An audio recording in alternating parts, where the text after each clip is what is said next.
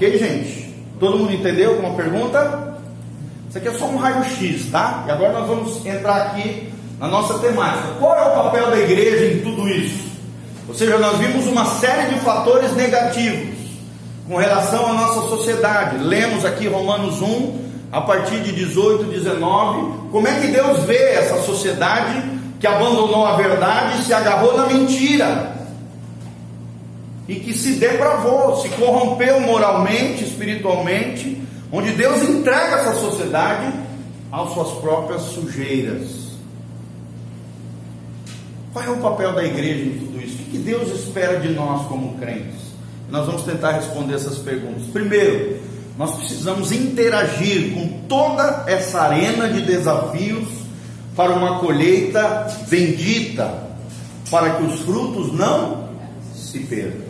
Ou seja, você vai ter que lidar com as pessoas que vão vir assim, destroçadas, dilaceradas, feridas, arrebentadas. Elas vão procurar quem, gente? Vocês. Você vai ter acesso a pessoas que eu não vou ter. E Deus quer usar você poderosamente. Amém? Amém. Quantos aqui querem ser usados por Deus poderosamente? Amém. Uma das frases mais poderosas da Bíblia, levanta as mãozinhas comigo e fala assim: Usa-me, Senhor. Usa-me, Senhor. Para o teu mover. Para o teu mover. Para o louvor da tua glória. Para o louvor da tua glória. Você pode ser usado por Deus, gente. Existe um lugar para você no plano e no projeto de Deus para essa terra. Você é importante. Às vezes você, que nem você se valoriza, Deus te valoriza. A Bíblia diz que as misericórdias, fica arrepiado só de falar isso. Porque, gente, Deus nos ama, Deus tem um projeto na nossa vida. Deus não quer apenas que nós sejamos abençoados. Deus quer que nós sejamos abençoadores agentes de milagres, agentes de bênção na vida de outras pessoas. Que você não guarde a salvação só para você, a bênção só para você. Fala. Pode, tá? Eu só preciso que quem levar as apostilas acerte comigo ainda hoje. Eu preciso fechar no caixa lá da igreja, tá bom? Beleza?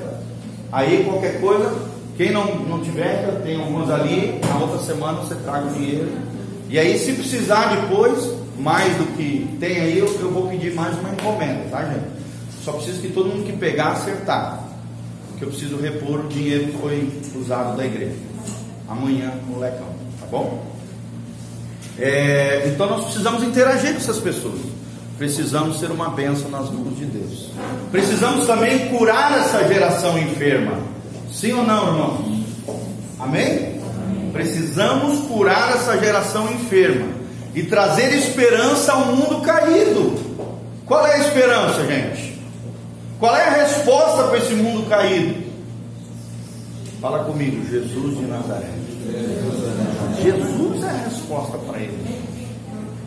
Então, sarar em Cristo os abusos, traumas, complexos e as feridas da alma. 60 reais as apostilas, tá, gente?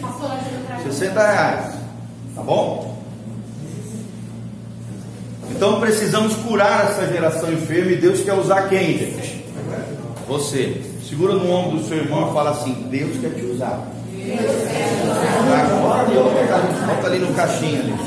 Precisar de troco, pega ali. Tá todo mundo crente aqui, eu confio em você. Pode botar o dinheiro ali e tirar, tá? Se você roubar, o problema é seu. Tá bom? Beleza, gente? Então, quem é que Deus quer usar? Você. Segura no ombro do seu irmão e fala assim: profetiza. Deus vai te usar. Deus vai te usar. Poderosamente. Poderosamente. Para a glória dele. Para, a glória dele. para curar, as pessoas que estão feridas lá fora. Gente, esse material que vocês estão adquirindo é o melhor material que eu já vi na minha vida para ministrar na vida das pessoas. É um material que eu uso no meu gabinete. Inclusive hoje eu usei várias vezes. São materiais valiosos, preciosos, para que a gente possa descobrir quais são os sintomas, as causas de maldição e, e como é que nós vamos resolver essas situações em Deus, diagnosticando os nossos problemas e também ajudando a diagnosticar o problema das outras pessoas. Primeiro nos sarando, amém? Primeiro a gente precisa lidar com a gente, com as nossas mazelas, né? Não vai querer sarar os outros se você é todo estraçalhado.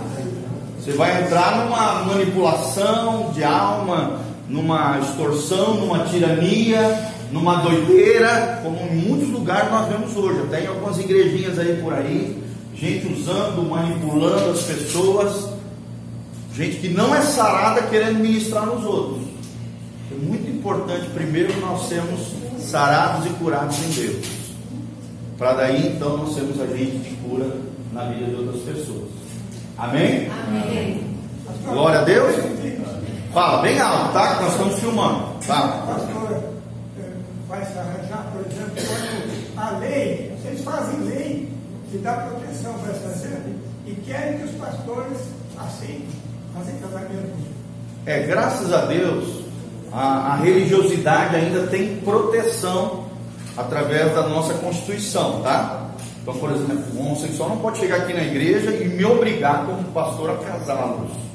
Porque dentro da nossa comunidade cristã, o estatuto da igreja impera sobre o estatuto local, estadual e tal, isso aquilo. Ou seja, a lei ainda, a fé é uma questão de fórum íntimo, protegido pela nossa Constituição. Então ninguém é obrigado a nada nesse sentido que você está perguntando. Ainda, tá? Nós não sabemos até quando isso vai permanecer. Mas aí, se caso isso se altere, nós vamos precisar nos posicionar. E talvez chegue tempos até onde muitos crentes vão ser presos por se posicionarem do lado da Bíblia e dizerem não àquilo que está errado, por mais que socialmente seja aceito e legalizado. Mais importa agradar quem, gente? A Deus do que aos homens. Tá bom? Então isso é muito importante. Vamos lá, hoje vemos um evangelho humanista muitas vezes em muitas igrejas. Um evangelho centrado no homem, antropocêntrico. Pode anotar essa palavra antropocêntrico, ou seja, antropocentrista, centrado no homem. Antropos no grego é homem, cêntrico, centro, ou seja, o centro é o homem. E não Deus, e não a glória de Deus, não Jesus de Nazaré. E esse evangelho humanista muitas vezes é permissivo, descentralizado da glória de Deus, infelizmente. Gente. Hoje você vê igrejas que eles não tocam em determinados assuntos porque tem medo de perder os membros. Vocês viram domingo, a gente prega sem medo. Nosso compromisso é com o coração de Deus. Se você se agrada ou não, isso é um problema teu com Deus. Nós pregamos a palavra aqui dentro. Mas tem muitas igrejas que só pregam aquilo que as pessoas querem ouvir. Só aguenta o açúcar. Nós vemos que hoje, infelizmente, existe um evangelho humanista, permissivo e descentralizado da glória de Deus, tá? Inclusive aqui no Brasil. Precisamos também fechar as portas do fundo da igreja. Amém? Amém. Ou seja, muita gente está entrando hoje nas igrejas, mas também, infelizmente, estão saindo. E às vezes, gente, por feridas dos próprios cristãos, imaturos, que através do seu criticismo, das fofocas, né, dos julgamentos implacáveis, das situações crônicas dentro das relações humanas, muitas vezes tem lançado as pessoas para fora da igreja. E você tem que entender que qualquer pessoa que se afastar de Deus por sua causa, você vai ter que prestar conta diante de Deus, gente. Às vezes você pensa, ah, vou fazer uma fofoquinha que não vai dar nada. Se aquela fofoquinha desviou alguém, aquela alma, aquele sangue vai ser cobrado de você. Isso tem que gerar temor no nosso Não é coração. só da nossa igreja, não. Não é, de qualquer lugar, estou falando do cristianismo de maneira geral. E nós temos que fechar esse fundo da igreja. Vocês estão entendendo? Isso não é só responsabilidade dos pastores, é de todos nós. A igreja não é só a liderança, a igreja somos todos nós, amém? A igreja não é minha, não é sua, é de Jesus. E nós fazemos parte dessa igreja do Senhor. Nós temos que ser uma comunidade terapêutica, cheia de amor. Fala comigo, uma comunidade terapêutica, cheia de amor. Ou seja, um hospital para curar aqueles que vêm feridos. E não um lugar onde eles vão voltar, vão sair daqui mais feridos do que entraram. A igreja precisa ser um, um hospital de pessoas que vêm feridas e são curadas, saradas aqui dentro. Amém? Amém? Você vem aqui que, por mais que a gente toque aqui situações delicadas, a gente tem todo um cuidado ao falar, né? Para que realmente não fique nada assim, ainda mais que vai para a internet, imagina. Então, para que não fique nada assim, com meios é, mal entendidos, mas sim sempre bem esclarecido. Tá bom? Esse é o papel da igreja. O papel da igreja em tudo isso, fechar as portas do fundo da igreja. No Brasil, por exemplo, há mais de 40 milhões de desviados. 40 milhões. Alguns dizem 45 milhões. Ou seja, quase a metade dos cristãos hoje, está estimado entre 80 e 90 milhões cristãos, protestantes, evangélicos. A metade está desviada. seja, já passaram por alguma igreja, foram feridos, decepcionados, frustrados e hoje estão desigrejados. Nós precisamos mudar isso em nome de Jesus. Amém? Amém. É uma geração apóstata, ou seja, que abandonou a fé. Uma geração pós-cristã, ou seja, depois do cristianismo, abandonaram a fé. Claro que muitas por causa do mundo, né? A gente não pode achar que também tudo é ferida.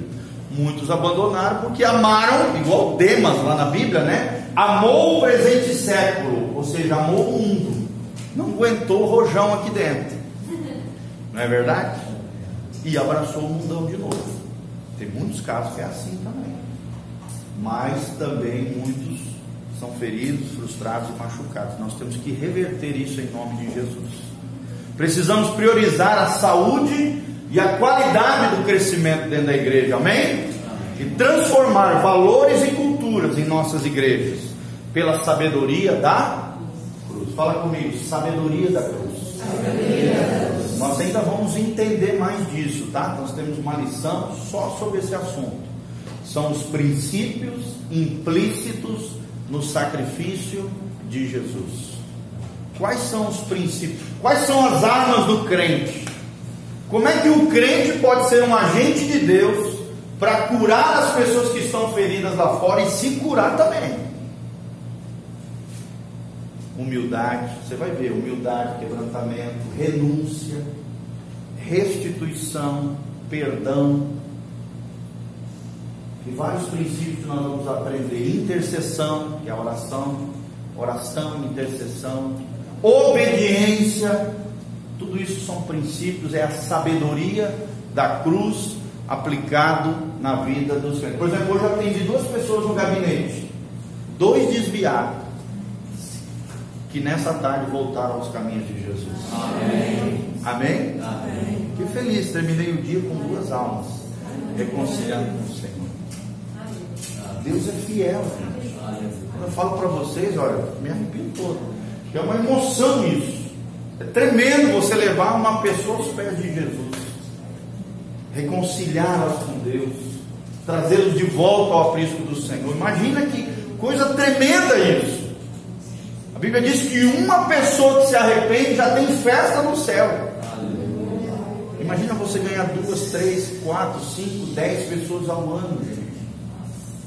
Eu conheci uma empregada doméstica em Goiânia, que ela ganhava de sete a oito pessoas todo mês para Jesus. Ela separava um terço do salário dela para pagar para pessoas irem para um encontro que tinha naquela igreja, chamada Videira, hoje é uma das maiores igrejas de Goiânia, tem 20 mil membros essa igreja. Um terço do salário dela, uma empregada doméstica. Ela pagava para as pessoas irem ter um encontro com Deus, que era esse encontro evangelístico que essa igreja tinha. Era a maior ganhadora de alma da igreja, não era o pastor. A gente conheceu ela pessoalmente, ela foi no encontro. De sete a oito pessoas ela ganhava para Jesus todo o mês. Uma empregada doméstica. Vocês estão entendendo, gente? A minha mãe ganhou um dentista para Jesus. Através do dentista, ganhou a família toda para Jesus. Esse dentista ganhou 68 pessoas para Jesus e discipulou essas pessoas. Uma dessas pessoas que ele discipulou se tornou um pastor, que ganhou outras mais 400 pessoas para Jesus, gente. Olha que coisa linda. Minha mãe foi fazer um tratamento de dente, percebeu que o cara não estava legal. No final do atendimento começou a falar de Jesus, deu um gancho, estavam meio brigados ele e a esposa. À noite foram na casa deles, levaram eles a Jesus, né? Ganharam toda a família. Pai, mãe, avô, tio, tia. Hoje, hoje é uma família de dentistas, todos eles. É um casal maravilhoso, precioso, amigos nossos, maravilhoso lá de Blumenau. O cara já ganhou mais. Hoje deve estar mais de 70 pessoas para Jesus. E um deles foi pastor e ganhou umas 400 pessoas. Hoje tem uma igreja em Tubarão, Santa Catarina. É um fruto desse dentista que foi conquistado por Jesus. Amém? Amém. Olha que coisa linda isso. Um dentista nas mãos de Deus faz toda a diferença. Amém? Sabedoria da cruz. Investir também em lideranças, em líderes idôneos, confiáveis, discipulado pessoal, é isso que nós estamos fazendo aqui. Santificação crescente, é o que Deus espera da igreja, gente. Santificação crescente, discipulado pessoal, investimento em liderança, uma liderança idônea, uma liderança confiável, que nós estamos fazendo aqui, investindo na vida de vocês. É a nossa vida, é vida na vida. Discipulado é isso, é vida na vida. É investindo em vocês com materiais preciosos, de vida prática, que vocês vão poder aplicar na vida de outras pessoas. Isso é uma bênção na vida de outras pessoas. Amém? A igreja precisa disso. Santificação crescente, discipulado pessoal. Resgatar os valores do sacerdócio dos crentes, contextualizado também com as necessidades dessa geração. Ou seja, que cada crente entenda que ele é um sacerdote, que ele é uma bênção nas mãos de Deus. Não é só o pastor, não são só as obreiras, não é só o missionário, não é só o profeta, não. Cada crente é um sacerdote do Deus vivo. Aquele negócio que existia antigamente, a aristocracia lá em cima, acima dela o clero e o resto é plebe, gente, acabou com a reforma protestante. Reforma protestante ela resgatou isso de volta. Todos nós, à luz da palavra de Deus, se andarmos com Deus, nos tornamos sacerdotes do Deus vivo. É o que diz a palavra de Deus. Claro que nós temos que respeitar os sacerdotes, os líderes, né, espirituais, religiosos e tal, claro, sem dúvida nenhuma. Não estou falando para você é, se levantar contra rebeldia, é, achar que é melhor do que quem, quem, quem é, é um líder espiritual. Não, não é isso que nós estamos falando. Não estamos falando de rebeldia, de desonra, de maltratar, não. Mas de você assumir o seu papel. Amém? Cada um de nós somos sacerdotes. Você, pai de família, é um sacerdote dentro da sua casa. Você, mamãe, você não imagina a influência que você tem sobre os seus filhos. Às vezes até maior do que do seu marido. Você, filho, que é o único crente dentro da sua casa, você tem que exercer um sacerdócio ali.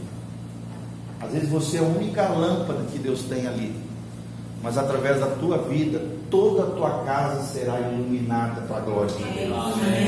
E onde a luz de Deus brilha, as trevas dissipam. Quem vence, a luz ou as trevas? A luz prevalece sobre as trevas. Se a tua luz não brilhar, tudo vai perecer e as trevas vão imperar. Então lembre-se disso, você é a luz que Deus colocou na tua casa. Você é a luz de Deus naquele lugar. Amém? Vamos dar stop aí, obrigado.